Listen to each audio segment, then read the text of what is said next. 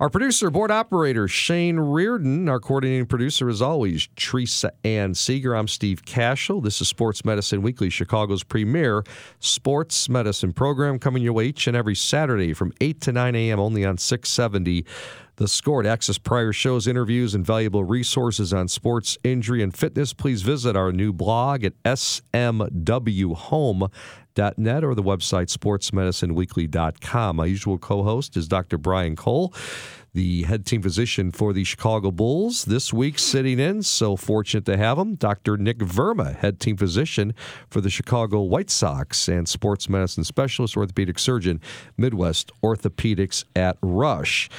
Uh, Doc, our next guest is uh, Dr. Craig Della Valle from Midwest Orthopedics at Rush, one of your partners at MOR. We're going to talk a little bit about uh, aging athletes and their joints. Are we getting joint replacements at younger ages? And does our more active lifestyle contribute? This takes us back to um, a conversation you and, I, you and I had off the air not long ago. One of the only athletes, uh, really pro athletes that we can think of, who had a hip replacement and came back to play, Bo Jackson, right? Yeah, and I think, you know, that's a tribute to just how great an athlete Bo was that he could go through a procedure like that and still compete at a professional level. Bo had an injury uh, playing football where he dislocated his hip, and as a result, his hip lost the blood supply, and um, the the ball portion of his hip, for lack of a better word, died and collapsed, and so he no longer had a joint there. And once you get to uh, an end stage of that condition, the only way to really deal with it is a replacement. So Bo had a replacement, and after really extensive rehab, he came back and played, I think, another two or three years. The downside to that that people don't talk about is the fact that he then wore out the new hip, meaning hips are metal and plastic. They're no different than a ball bearing. So similar to you know a race car, for example, where they go through ball bearings pretty much on a weekly basis versus your car, where a ball bearing is going to last you ten years. You know, uh, Bo was was racing on his hip and essentially wore it out in a very short period of time. And I think Craig can help us to understand some of the newer technological advances that are out there to help people get back to a higher level of sports after contemporary joint replacement. Yeah, Dr. Craig, how you doing this morning? I'm good. I'm good. I'm good. How are you guys? Good, good, good. Does that bring up uh, any memories, remembering uh, how Bo Jackson uh, tore through the hip? Yeah, you know, I, you know, to, to Nick's point. I, well, I guess you know the first thing we always recommend to folks is that um, as you age, if you are going to have your joint replacement, in general, the optimal thing to do is to modify. Um, you know, the implants that we use, I think the big changes in technology really came at about 2000. Uh, there was a big switch over from hip implants specifically that were cemented into place with like a glue to more of a biologic fixation where the patient's bone actually goes into the implant. That was a big move forward in terms of durability and the ability to uh, use it more vigorously. And also, there's a big change in the bearing surface uh, where we used to use a plastic called polyethylene there was some research done that showed that if you irradiated it, it actually um, made the durability quite a bit better. So those two things, I think, really for the average patient have increased the durability of the replacement. I would say, in general, as was the case with Bo Jackson, we don't love the idea of running and jumping on a hip replacement. But that being said, there is an, a variant of hip replacement called hip resurfacing, uh, where things are a little bit different, where uh, patients actually can run and jump and do pretty much whatever they want on that specific construct.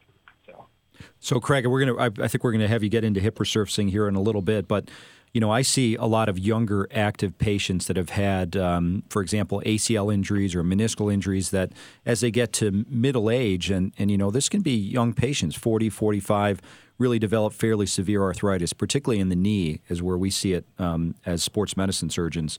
And the first question they always want to ask me is if I'm referring them to somebody like you for a joint replacement is, well, doc, what can I do afterwards? Does this mean that basically I can't be active anymore?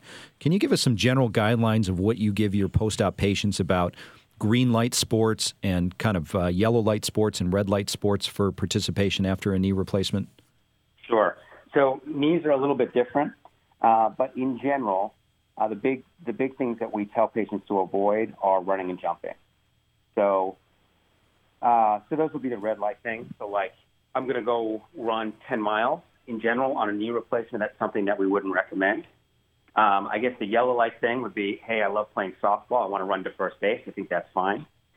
So I think what most of my patients do is they wind up modifying. So if they're junkies for the adrenaline of running 10 miles, they pick up road biking, and you can road bike for 40 miles and maybe get the same adrenaline rush, or um, switch to rowing, or some other non-impact loading activity. And in general, that's much much more tolerated by the replacement than something where there's actually in, impact loading. Visiting with Dr. Craig Della Valle from Midwest Orthopedics at Rush, a joint replacement surgeon with MOR. I'm Steve Kashul with Dr. Nick Verma, sitting in this week for Dr. Brian Cole. Dr. Verma is the head team physician for the Chicago White Sox. Uh, Dr. Uh, Della Valle, what, why are hip replacement patients getting younger? Is that true? Uh, I would say both hip and knee replacement patients are getting younger, and I think it's a, a variety of things. I think the biggest thing probably is more and more patients know someone who's had their joint replacement and had a great outcome and understands that it's not quote unquote just for old people. So I think there's a much bigger cultural acceptance uh, among patients that, hey, they don't have to gut it out and they don't have to live with something that's miserable. So I think I think that's one of the big things. And I think as other physicians uh, realize that as well, like Nick, who sends patients to me for joint replacements, or primary care doctors, um, I think they realize that as well. And I think the third thing is, is you know, I think there was this conception that that hip and knee replacements last for 10 years, and, and that's certainly not the case. In general, what we see is that 10 years after surgery, with contemporary implants, I think it's reasonable to expect that 90% of those implants are still working well at 10 years, even in our younger active patients. You know, Steve, we see patients in the office all the time who have bad arthritis, they're miserable, and they say, Well, my doctor said I can't have a hip replacement or a knee replacement until I'm 55 or I'm 60, that there's some really? magic age that, yeah. at which point they're quote unquote allowed to have it. And what I try to tell patients, and I'm sure Craig tells them the same thing, it's a quality of life decision, right? There's no reason for us at this day and age to tell somebody who's 52 or 53 who can't walk more than a block because they have hip or knee pain and have end stage arthritis and have had tried all the other things that we would offer them and are suffering. Those are patients that I think most of us would accept in 2018 as being candidates for joint replacement, whereas before they were probably told that they were too young. And so I think there's a much bigger emphasis now in trying to provide patients options to maintain quality of life when they have these more severe orthopedic problems. Absolutely. You know, guys, also for older patients, active may mean walking a couple laps around the block after a knee or hip replacement. You guys were talking about, for younger patients, uh, active may mean running, hiking, even participating in sport after a hip replacement. So uh, let me ask uh, Dr. Craig here does this mean that younger patients may wear out their new hip faster? And Craig, along those lines, maybe talk to us about the hip resurfacing and why there are some sure. advantages and who may be a candidate for that. So I would say, in general, um, with the newer plastics we're using, wear has become less of an issue. That being said, I think if you held in your hand what the implants look like and saw them, you'd still look at them and say, yeah, I don't think running on this is such a good idea. So um, I think cyclical loading, you know, doing something like biking where the joints getting used a lot is fine. It's just again, it's that running, jumping, impact loading that I think can either damage the fixation surfaces or actually break uh, the plastic liner. So I think all the data does show that younger patients are at higher risk. But as Nick had said, it's the type of thing where if you're 48 and you're miserable because you've got a bad hip, get it fixed. I mean, there's still a very reasonable chance, even at 48, that a hip replacement is going to last you a lifetime. Yeah, and Craig, I think something that you said earlier is probably one of the the more important uh, points that people need to understand is that there probably are no absolutes after joint replacement, meaning it's not that you can't run after a joint replacement, it's just that we don't want you to do it on a repetitive basis. So, you know, if you're at a company picnic and you want to play softball and you're going to run around the bases a handful of times, that's certainly very reasonable to do, but that's markedly different than somebody who wants to run five to seven miles as, as their primary exercise on a five to seven day a week basis. And so I, I think what, what's what's clear and what patients need to understand is that it's not that you can't enjoy some of the things that you've always enjoyed with a hip or knee replacement. It's just that you you, you may have to um, adjust your activities so that you're choosing on a routine basis non impact activities, but you're still able to do things like a pickup game of basketball or softball or what have you if that's something that you love to do. Agreed, 100%. And finally, uh, your patient Kurt, a very active guy, from what I'm uh, understanding, recently underwent a hip resurfacing procedure. Um, why was he a candidate? So, the big difference with, between hip resurfacing and a conventional hip replacement is twofold. One, the bearing surface is different. And in most hip replacements, we're either going to use some type of a plastic liner uh, with either a metal or ceramic ball and, and again, that works great, but um, it is prone to, to damage from impact loading. With the hip resurfacing, the bearing surface we use is a metal on metal bearing, which the big pro there is that you're not going to break it, you're not going to wear through it. Uh, there is a big negative, though, in that uh, it does create metal particles that are released, and those metal particles can then cause inflammation and pain around the hip. So just like Nick was saying with activity, well, you can be more active, but you may run a little bit more of a risk.